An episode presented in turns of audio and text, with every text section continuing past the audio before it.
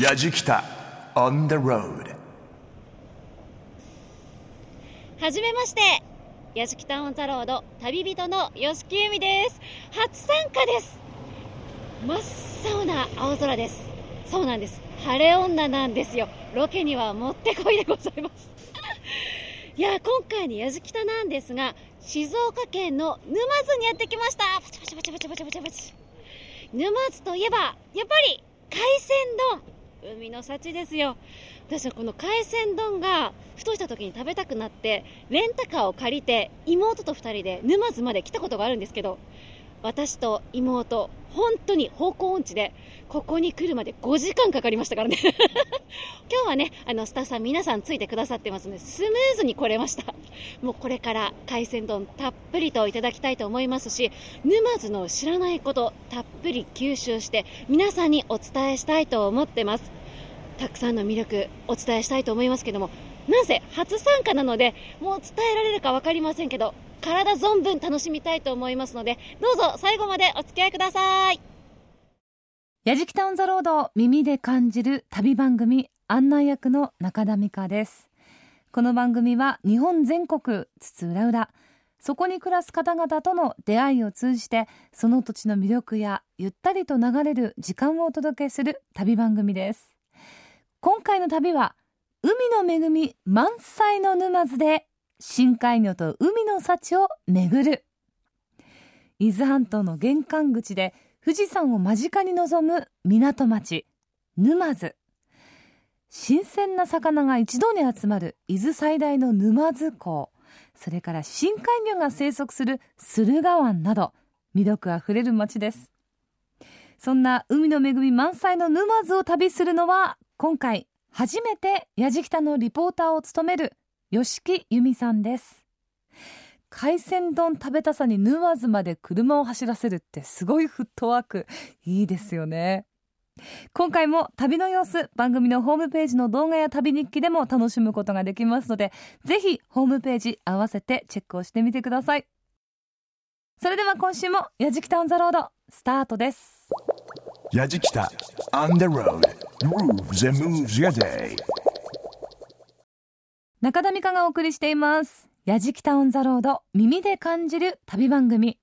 今回の旅は海の恵み満載の沼津で深海魚と海の幸を巡る、まあ、沼津といえば豊富な海の幸ですがその新鮮な魚介類を求めてわざわざ東京や大阪などから沼津港を訪れる観光客が増えているんだそうです。そんな魅力たっぷりの沼津の旅ご案内します。旅人はそうです。まさに東京から沼津港へ車を走らせたというやじきた初リポーターの吉木由美さんです。まずは沼津の顔とも言える沼津魚市場。いいのローマ字で INO と書いていいのこちらへ向かいました。まず訪れましたのは沼津魚市場そしてお話を伺いますのは株式会社の総務稲葉智美さんです。よろしくお願いします。よろしくお願いします。こちら広いですね。はい広くて新しい施設になっているんです、うんうん、こちらの歴史といいますか何年くらい前から建てられた建物なんですか？はいこちらの来ていただいているいいのなんですけれども2007年に完成した新しい建物で今5年目ですね本当に綺麗でびっくりしました、はい、あの来た方は魚市場というとなかなかこういう綺麗な施設を想像しないかと思うんですけれども綺麗な施設で観光客の方も来ていただいて通路から競りを見ていただいています。そうなんですよね。今、私が目の前にいるのが本当にあの競りが目の前で見える場所なんですけどこんなに綺麗に整備されている場所って他にないですよね。そうですね。全国的にも珍しい施設かなと思います。大体年間どれくらいの方がいらっしゃいますか？年間ですね130万人の方があの来ていると言われています。こちらは、えーと、沼津市の調査。でこれ21年度なんですけれども、えー、130万人と言われていますすごいですね。今ちょうど10時半くらいなんですけども完全に競りは終わってる感じですよね。はい。もう大体7時頃までですね。こちらで見れる競りっていうのは。何時からだいたい行われてるんですか？はい、と皆さんに見ていただける競りというのが5時45分からになります。もうこの5時45分からい人手って結構いらっしゃいますか、そうですね。あの5時45分でうん。も来ていただいて見ている方いらっしゃったりとか、ええ。あとはですねお盆の時期など連休の時はあの朝早くから皆さん来ていただいています。だいたいこちらで年間何万トンぐらい水揚げされるんですか？ね。年間水揚げ量が3万4000トンであとはですね、ええ。全国から集まってくる魚っていう陸送品と言ってるんですけれども、そちらが1万7000トンはい扱ってなんかね数字が大きすぎて多分すごいんだろうそうなですね。数字が大きいので分かりにくいかと思うんですけれども。あのここ水揚げもされてますし、ええ全国からも魚が集まってくるんですね、こういう消費市場と生産市場を兼ね備えてる市場っていうのはなかなか珍しいようでしてそこも沼津の特徴です。すごいですね。いろんな角度からの市場が楽しめるってわけですよね、おーさあそれから沼津に来たらこれ食べてねっていうのって何かありますか？そうですね。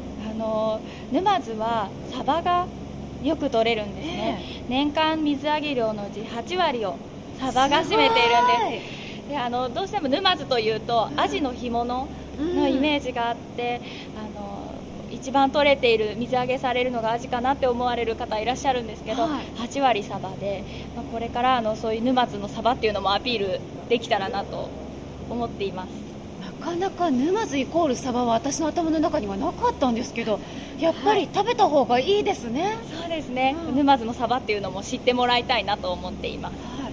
ちょっと絶対に食べたいと思います。帰りはね、は 食べて帰りたいと思います。ちょっと覚えていただければと思います、沼津港すぐそばにある沼津魚市場いいの。もう魚市場というと大体ちょっとゴミゴミした印象があってこう邪魔にならないように遠慮がちに観光客は見るというイメージがあるんですがこちらのいいのは競りなど市場の機能に加えて見学者通路展望デッキ食堂など観光要素を取り入れたという全国的にも珍しい複合施設です。ちなみに E のローマ字で INO これはギリシャ神話に登場する海を渡る男たちを見守ってきた海の女神を意味するんだそうです。さあ続いてやじきた一行魚市場からほど近い沼津港のマーケットモール沼津港新鮮館を訪れました。沼津港新鮮館の中を案内してくださるのは飯田さんです。よろしくお願いいたします。はい、はじめましてよろしくお願いします。お願いします本当にたくさんのお店があるので、はい。ちょっと飯田さんなしでは歩けないかなと思うんですけれどもどうもありがとうございます。リードしていってい。ただけますか、わかりました。じゃあ行きましょうか。はい、はい、お願いします、はこちらがえマルカンさんというお店、マルカンという店ですね。お店です。えはいこれはあのここのあの取れたての、あの魚を唐揚げとかにして、であのお気軽に食べていただきたいっていう感じで、ええ。まあ一種のファストフードという感じで売ってます。めちゃくちゃいい香りがしますね、はい、その場でねこう揚げて、あのもう座ってあの食べていただけるので、手軽に食べるファストフードっていう感じですけどそうです、ね。置いてあるものはうん。本格的ですものね、まあ、その場でね、あの、うん。やっぱ上げていただけるっていうことで、そこがね、皆さんこう受けてるんじゃないかと思います。こちらにもたくさんの干物がありますよね、はい。大体沼津ってどうしてこの干物が栄えたんですか？やはりね、一番の第一の理由は、あのアジがいっぱい取れたんだと思います。沼津港でアジがいっぱい取れたので、それでまあアジアジの干物がすごく、あの多く作られたんじゃないかと思います。美味しい時に取れたものを美味しいままにいかにして保存するかってことで考えられたものなんですね、そうですね。で、他の干物とはあのちょっと違うのは、やはり沼津干物というのは、このちょっと生っぽいところが。あのそんなにこうカラカラに乾燥せずにあの生の感じを残しつつあの冷凍保存するのでだからすごくこう食べた時の見た目も感触もそうなんですけれどもちょっと赤みを帯びたような感じのあの干物となっているものですからすごく新鮮な感じで干物を食べていただけるんではないかと思います。私もねなんかこの沼津の干物をいただいた時に、はい。どちらかというと干物っていうよりは、味の凝縮した焼き魚っていう感じだったんですよ。はい。だからそれがあの今稲さんがおっしゃったようなはい。カラッカラにさせずに、はい。両方味わえるようなっていうことですね。そうですね。でまたねあのちょっと次のお店に行くんですけれども、そのお店この干物の、あの伝統といえばこちらにね本当に、はいはいあの三友水産というところあるんですけども、うんこちらでは、あの干物の試食もありますのでぜひともちょっと食べてみてください。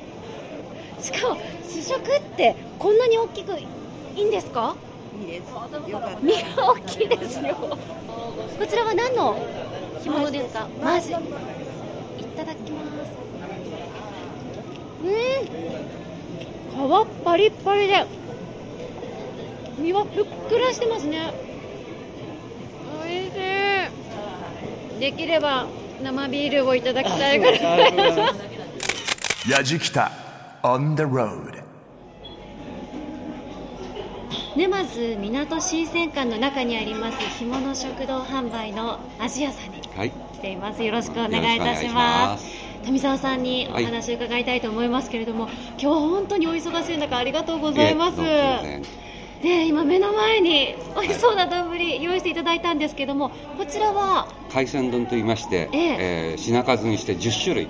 すごいですよね、はい。えっとまずえっとマグロ。マグロそれはブリですね。甘エ甘ビ桜エビタイタイ。サーモンサーモン。ホホタテ。卵。卵に生しらすにそう。ええーいくらです このねしらすの上にちょこっと乗った生姜がまあ憎いですね。で一番人気ですんでね海鮮丼が。すごいすっごい身の厚さ。これいいんですか？もうちょっと薄くした方がお店的にも優しいんじゃないんですか？いやあのどうしてもあの港に来るお客さんというのは、えボリュームをうん求めてこられるんです、うん。ですからどうしてもあの少しでも多く、よりお客さんに満足していただくようにね作りたものがこの海鮮丼なんですけどね。じゃあちょっとご主人早速いただいてもよろしいですか？はいどうぞ。いただきます。じゃあちょっと先にブリいただいてもいいですか？すごい！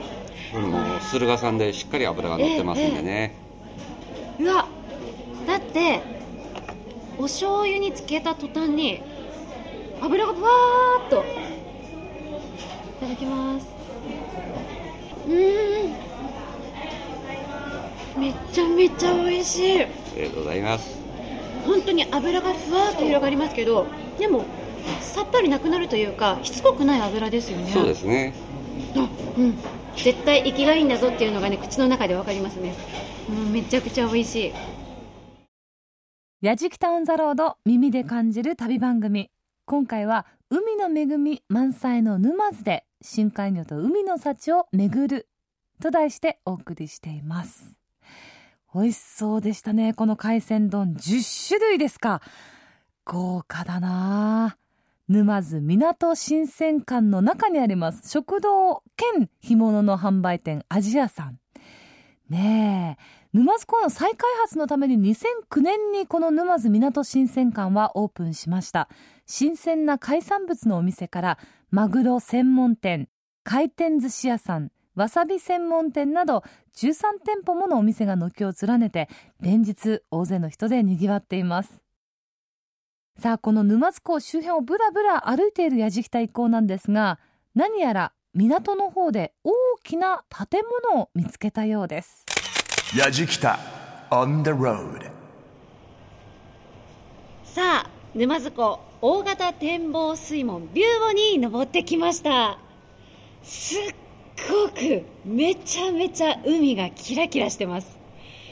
今日ねすごく風が強いんですけどここではねその風の音も聞きながら海の青さに浸りつつでね左右全然景色が違うんですよ。これもねここならではビューボならではって感じですね。さあこちらはですね沼津港の内港と外港を結ぶ航路から侵入する津波から沼津市民を守るために作られた水門なんですね。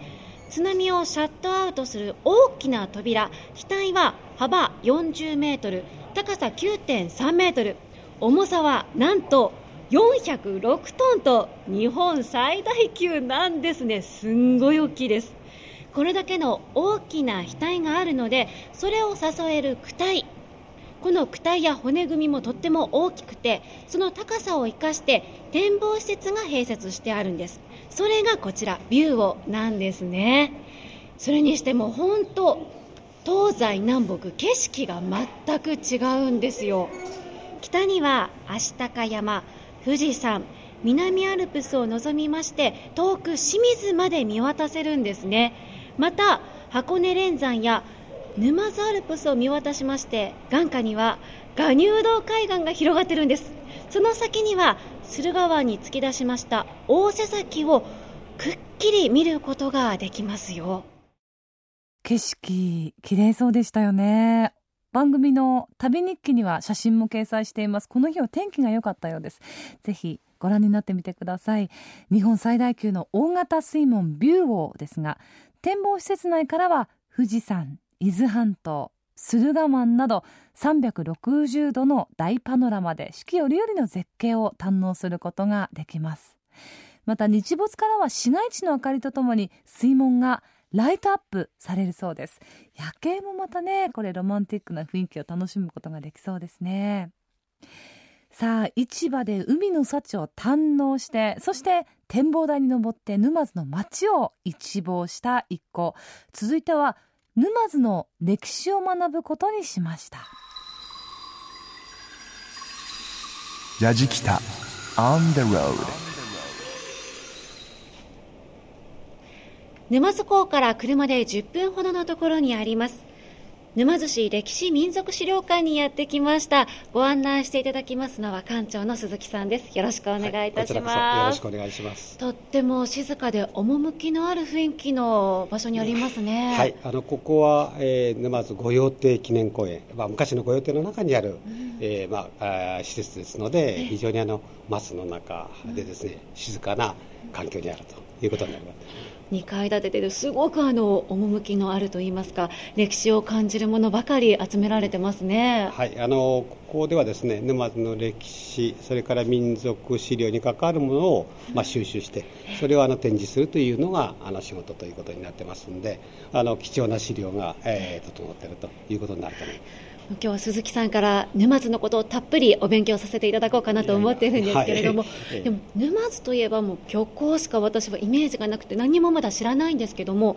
沼津が発展したきっかけっていうのは何かあるんですか、はい、あの沼津というのはですね、あのまあ、多分あの交通の要衝だったっていうことが一番あのえ発展のあの重要なあ、まあ、きっかけになっているというふうには思いますけれども、え例えばですね東海道の宿場町でもあるし、それから沼津城城下水野藩の城下町でもあったということになります、それから東海道線ができれば東海道線のですねあの御殿場周りの東海道線の、えー、非常に重要な中継地点、あの御殿場周りの御殿場線が東海道線だったわけでして、ここではですねどうしてもですねあの御殿場の急な坂を登るために、えー、必ずですね、機関車を付け替えなきゃならない、うん、えー、そこでですね必ず沼津にはえー、列車が止まるということになって、あの鉄道がね明治22年に、えーまあ、開通するわけですけども、うん、これ以降は交通の要衝として、うん、あの非常に発展をしたと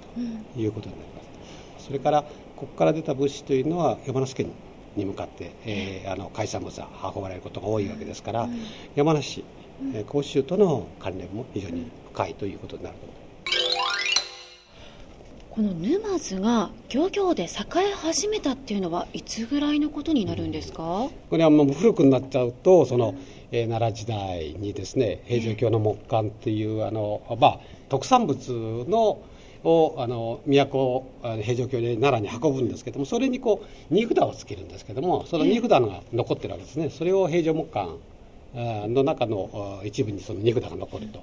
でそれに、えー、沼津から、えーまあ、送った海産物の名前が入っているということで多分カツオ塩ガツオかなんか干したもんだと思うんですけども、うんうん、それがあの町という税として、えー、奈良の平城京に運ばれている。だからもうその段階からこの地域では漁業その大型海遊魚を捕獲する、そういう漁が行われてたっていうことは確かなんですけどもこれ53次なんですけども、はい、あの干物特にあの鰹節でも有名だったんですね。だから沼津というとどうしてもこういうえー干物を、うん。えー扱っているどうもこの時代から干物っていうのははい。もう作られてたんですね。と思います、あの有名だった、ただ、鰹節と他の、まあ、今でいう干物とはは、まあ、多少違いますけど、加工をするということについては、この地域時代からややられてたってことですよね、もう今では沼津といえば干物って言われるくらい、もう皆さん親しみ深いですけれども、そういった道具っていうのは何かあはい、ったりしますか、これはあのてあのこれは鰹節作りの道具、あれは干物開きの道具ですね。あのアジとかっていうのを開くための、えー包丁。あの三角形のやつが特徴的なんですけども。あの、ね、今この辺だと一般家庭でもあの持ってたりしますよね。あのちょっと違う三角形のこの,、はいはい。あの開きを作るための、見ない包丁の形ですものね、えーあのすごい切れますよ。あの鋼ですから全部ね。やじきたオンザロード耳で感じる旅番組。今回は海の恵み満載の沼津で深海魚と海の幸を巡ると題してお送りしていますこの沼津の歴史を紐解くと交通の要所だったという話がありましたね。沼津城の城下町としてまた東海道の宿場町として港町として沼津は栄えたということです。ちなみにこの歴史民族資料館なんですが駿河湾で使われていた漁師の道具類それから沼津の地場産業となった干物作りの道具などおよそ2500点が展示されているということなんですがこれほとんどが市民からの寄贈なんだそうです。Yajikita on the road grooves and moves your day. 中田美香がお送りしています「やじきたオン・ザ・ロード耳で感じる旅番組」今回は海の恵み満載の沼津で深海魚と海の幸を巡ると題してお送りしています。旅人は吉木由美さんです。さあ沼津の歴史を知ったやじきた一行今度は全国でも珍しい今話題の水族館に足を運びました。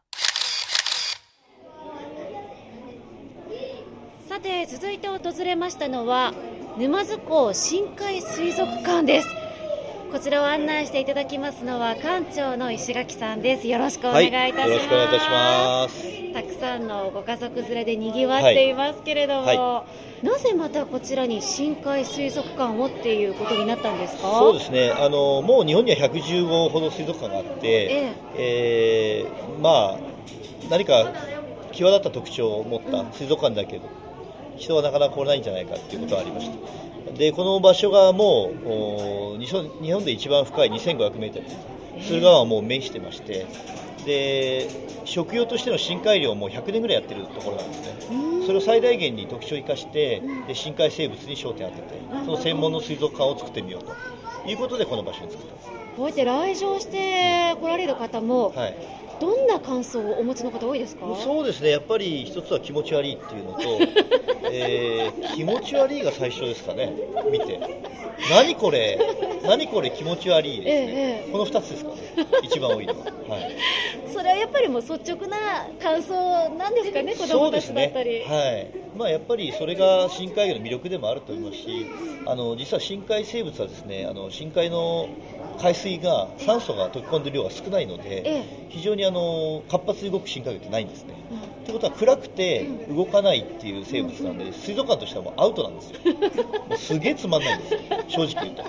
それ、はい。言っちゃっても大丈夫？全然大丈夫です。もうそれで、えーその深海生物をどう魅力的に見せようかということで、例えばもう入り口最初に出てるんですけど比べてみよう浅い海深い海にしてですね、ええええ。要するに浅い海と深い海で同じ種類あるいは同じ性質を持った深海魚をこう生物を比べてるんですね光のコントラストを使って、ええーまあ、深海生物を改めて見てもらってその魅力を知ってもらう。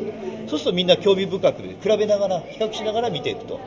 いうことで、えーまあ、一応評価を得てますね、はい、なるほど。展示にかなり工夫が殺されてるから、はいはい。分かりやすいってことですよそうですね。そうしないともうみんななんだか暗くて分かんないつまんないってパーって言っちゃうだけなんで、はい、じゃあ続いてこちらの方の、えーええ。比べてみようのところ行ってみましょうかね、はい。ちょうど右が明るいところが浅い海、ええ。えー左側があの深海ですね。うわそしてロブスターロブスターでこの比較をまずしております、はいはい。はい。よく見てみると非常にですね、えーまず違いは目に注目していただくと黒いはっきりした大きな目がありますはい、ね、浅い海の方の。浅い海。はい。でこちらの深い海のこの沖縄エビの方なんですけども目がほ。とんどないです。退化しすぎてものすごい小さい目が少し分かる程度なんですけども。うわ地元では実はそれが目が若干あるんですがええ。分からないぐらいで目なしエビっていうふうに呼ばれてるぐらいなんですね。ーもう目がなくても生きていけるというか、目がもう使われないからこそそういうことなくなってしまったっですねてことです必要ないから退化したということですね。その代わりに手元があまりにこうがっちりしているというか。そうですね、ええ。非常にあの毛があと細かい毛がたくさん生えているのがよくわからないんですけども、ええ。白い毛に覆われていると、ああの色が全然エビという色ではないですね。真っそうですね。白というか白っぽくなってますね。はい、あとはこの触覚の長さにちょっと注目していただきたいんですが、長い。はい、そうなんですですから目が効かないので、逆にあのこのセンサーとなるこの触覚をですね、う長く伸ばして先のものをこちらで、えーなんていうんですかね、えー判断つくつくようになってますね。触はい覚は浅い海のエビと比べると2倍3深海のエビは倍長いんです。3倍以上長いんです。うわー、Yajikita on the road. 2階はシーラカンスミュージアムということなんですけども、シーラカンスが展示してあるそういうことですね。かあのーこちらの5体のシーラカンスを展示しておりますけども、えそのここのシーラカンスは捕獲されたアフリカの世界をまずこちらで再現してますね。もう入り口からアフリカ、はいベースキャンプ、はい。もう雰囲気が全く1階とは違いますもんお客さん、皆ね。さんがシーラカンスをこれからいろいろ勉強していきましょうっていうか、いろいろ勉強していきましょうっていう感じで、皆さんが調査隊になってもらう。で、現地アフリカから日本へ来て、いろんなシーラカンスを勉強してみましょうっていうことえですね。ええまずこちらは、あのシーラカンス、まあ、これ捕獲されたのがこのはい。アフリカ、マダガスカルの北西にあるコモロ諸島ここでシーラカンスが捕らえたんですね。はい。はい。で一本釣りでうん。釣り上げられた5体がここで見られてるんです、まあ、世界でもねここでしか見られないということなんですけども、え。はい、今ジオラマにこうやって入ってますこんなに大きなものなんですか、はい、これ本物ですからね。これ剥製松のえはい。初めて見ました。はい。こんなに大きなものだとは思わなかった。どれぐらいですか？全大体こちらの170センチです。シーラカンス実は深海魚ってご存知でした？こちらに展示してるの。は深海なのあの200メートルから600メートルぐらいに住んでるんですけども、ええええ。あの夜になると割と餌を求めて浅いといっても200メートルぐらいまで上がってきたところを一本釣りでかけて取ってるんですねどうぞこちら正面ここからいいお顔を見てやってください。うわー食べられそうですね。こちらが、はい。マイナス20度、はい。シーラカンス専用の冷凍庫の中ってことですよね、はい、そうですね。あーもうなんていうか全部から迫力がこうボンときそうですね。ねこれだから30年ほど前に釣ってからそのまま凍らしてあるんで要するに体の中の内臓とかみんな揃ってるんですねそのまんまの生冷凍シーラカンスですね。これを解凍すればもしかして食べられるかもしれないってことですよね、すごいいい質問なんですけど、えこれはですねまずいということでとっても有名なんです。シーラカンスまずいんですか、まずいんです。だから生き残ったんです。それもありますね。あだからはい。敵も食べなかった食べんですね、ない。人間も食べない。要するに捨てられてたんですこいつを。ちなみに、はい。石垣さんは召し上がったことは？食べようと思ったんですけど、やめました。どうまずいんでしょうね。あのーその30年近く前に実は解剖したんですよ、うん。学者さんが。それは昭和天皇の前でやったんですけども、それが今剥製こうなってるのが実は解剖されたやつなんですけど、はいはい。その時の学者は食べた感想を味のない歯ブラシを噛んでるようだとじゃあもう身が繊維しかない。ない。うまみも何にもない。やだもうなんか味のない歯ブラシってもう絶対食べようとは思わないでです。すであとものすごい特徴的なのはですねあのヒレが多いんですねこれ。普通の魚に比べて10枚ヒレがあるんですけど。本当だ。しかもヒレが手足のようで、実はあそこに内臓の器官書いてあるんですけど、はい。ヒレの根元が関節が発達して、こうやってほら魚が泳ぐのに対して、はい。こう手首にぐるぐる回るんですよシーラカンス。足のようなんですよ。ええええ、はい。えでこれがあの非常に足のようなヒレを持つということで、シーラカンスって陸を歩いた動物じゃないかと。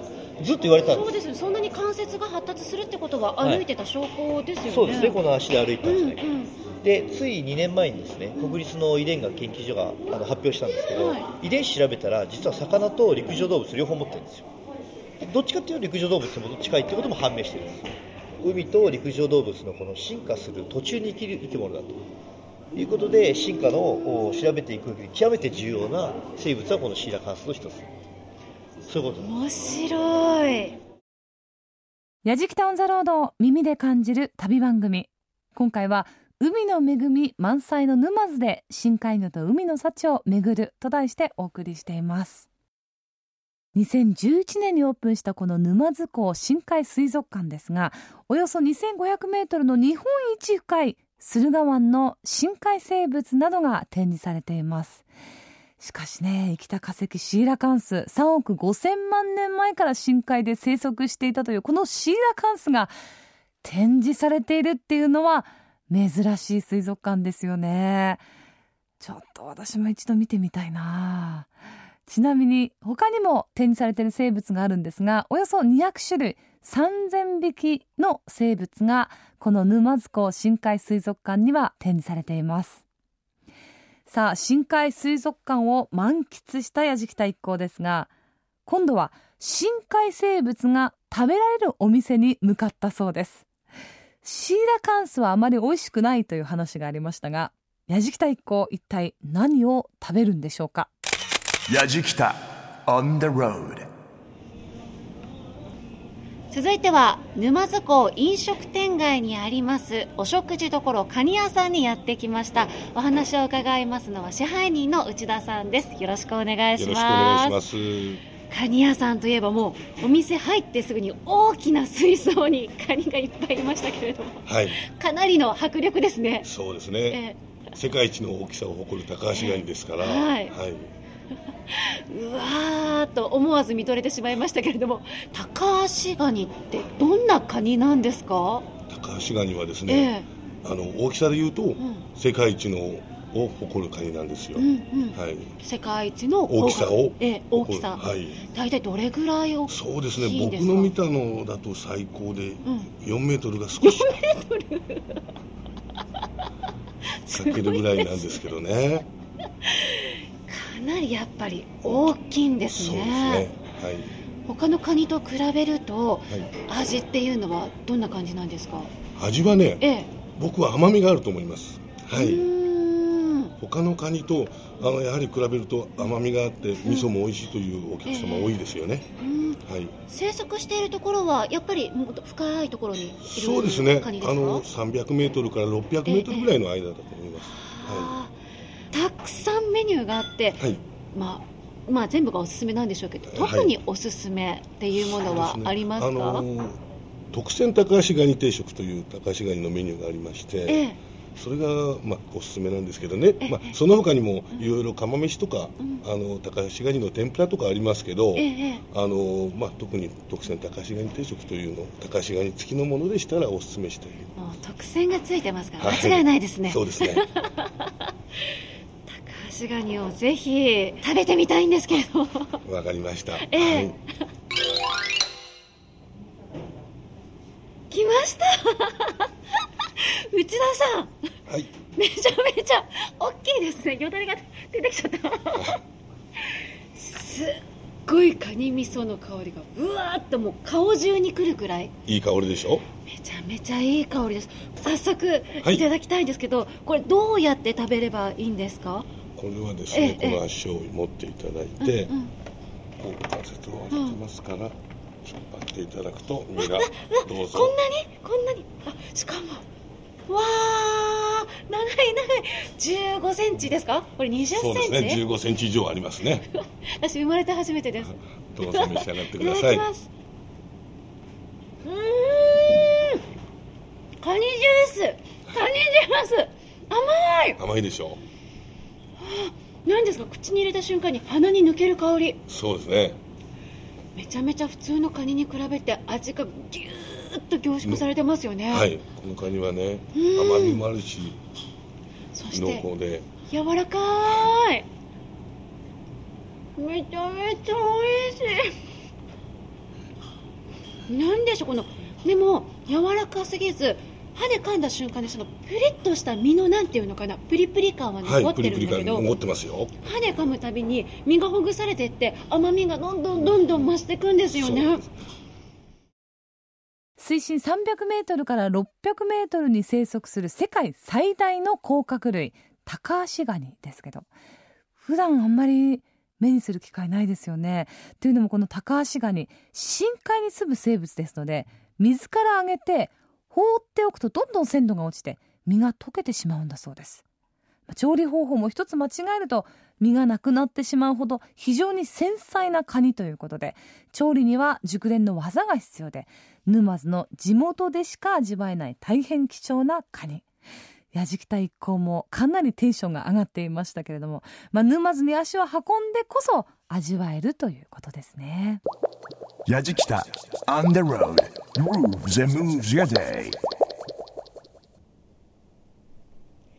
やじきたオンザロード耳で感じる旅番組沼津編。あっという間のエンディングでございます。いやー沼津といえば美味しいお魚しか私は知識がなかったんですがお魚だけじゃないですね。もうほんと今日一日で大満足というぐらいお腹も心も満たされました。なんと言っても私忘れられないのが高橋ガニです。めちゃめちゃ美味しかったですよ。あの後、カニをみんなでいただいたんですけど、大興奮。カニ味噌とかほんとね、持って帰ってちびちびと食べたかったくらいものすごく美味しかったです。もうぜひね、皆さん高橋ガニを沼津で食べていただきたいと思います。とっても楽しかったです。では、また次回お会いしたいと思います。屋敷タウンザロード旅人は吉木由美でした。やじきタウンザロード耳で感じる旅番組海の恵み満載の沼津で深海魚と海の幸を巡ると題してお送りしてまいりました。いかがでしたでしょうか？最後吉木さんが高橋ガニをちびちび食べたい。私は高橋ガニを魚にちびちび飲みたいって 思いながら聞いていましたけど。いやいや本当にね海鮮丼から始まって干物高橋ガニとまたまた今週もスタジオでただただお腹がすくという もうずっと舌鼓を打ってしまいましたけれどもこの後何食べに行こうかな。あの私実家が神奈川県でこの静岡県の沼津は非常に近いんですけれどもしばし行ってないなと思ってね、まあ、こんなに海の幸たくさん堪能できるんだったらちょっと久々に海の幸巡りに行こうかなと今思っています。まずはぜひこの旅の様子番組ホームページ動画や旅日記でも楽しむことができますのでホームページチェックしてみてくださいね。番組のホームページのアドレスは www.jfn.co.jp スラッシュやじきたです。放送終了後はポッドキャストでもこの内容配信しています。やじきたオンザロード耳で感じる旅番組。ご案内は中田美香でした。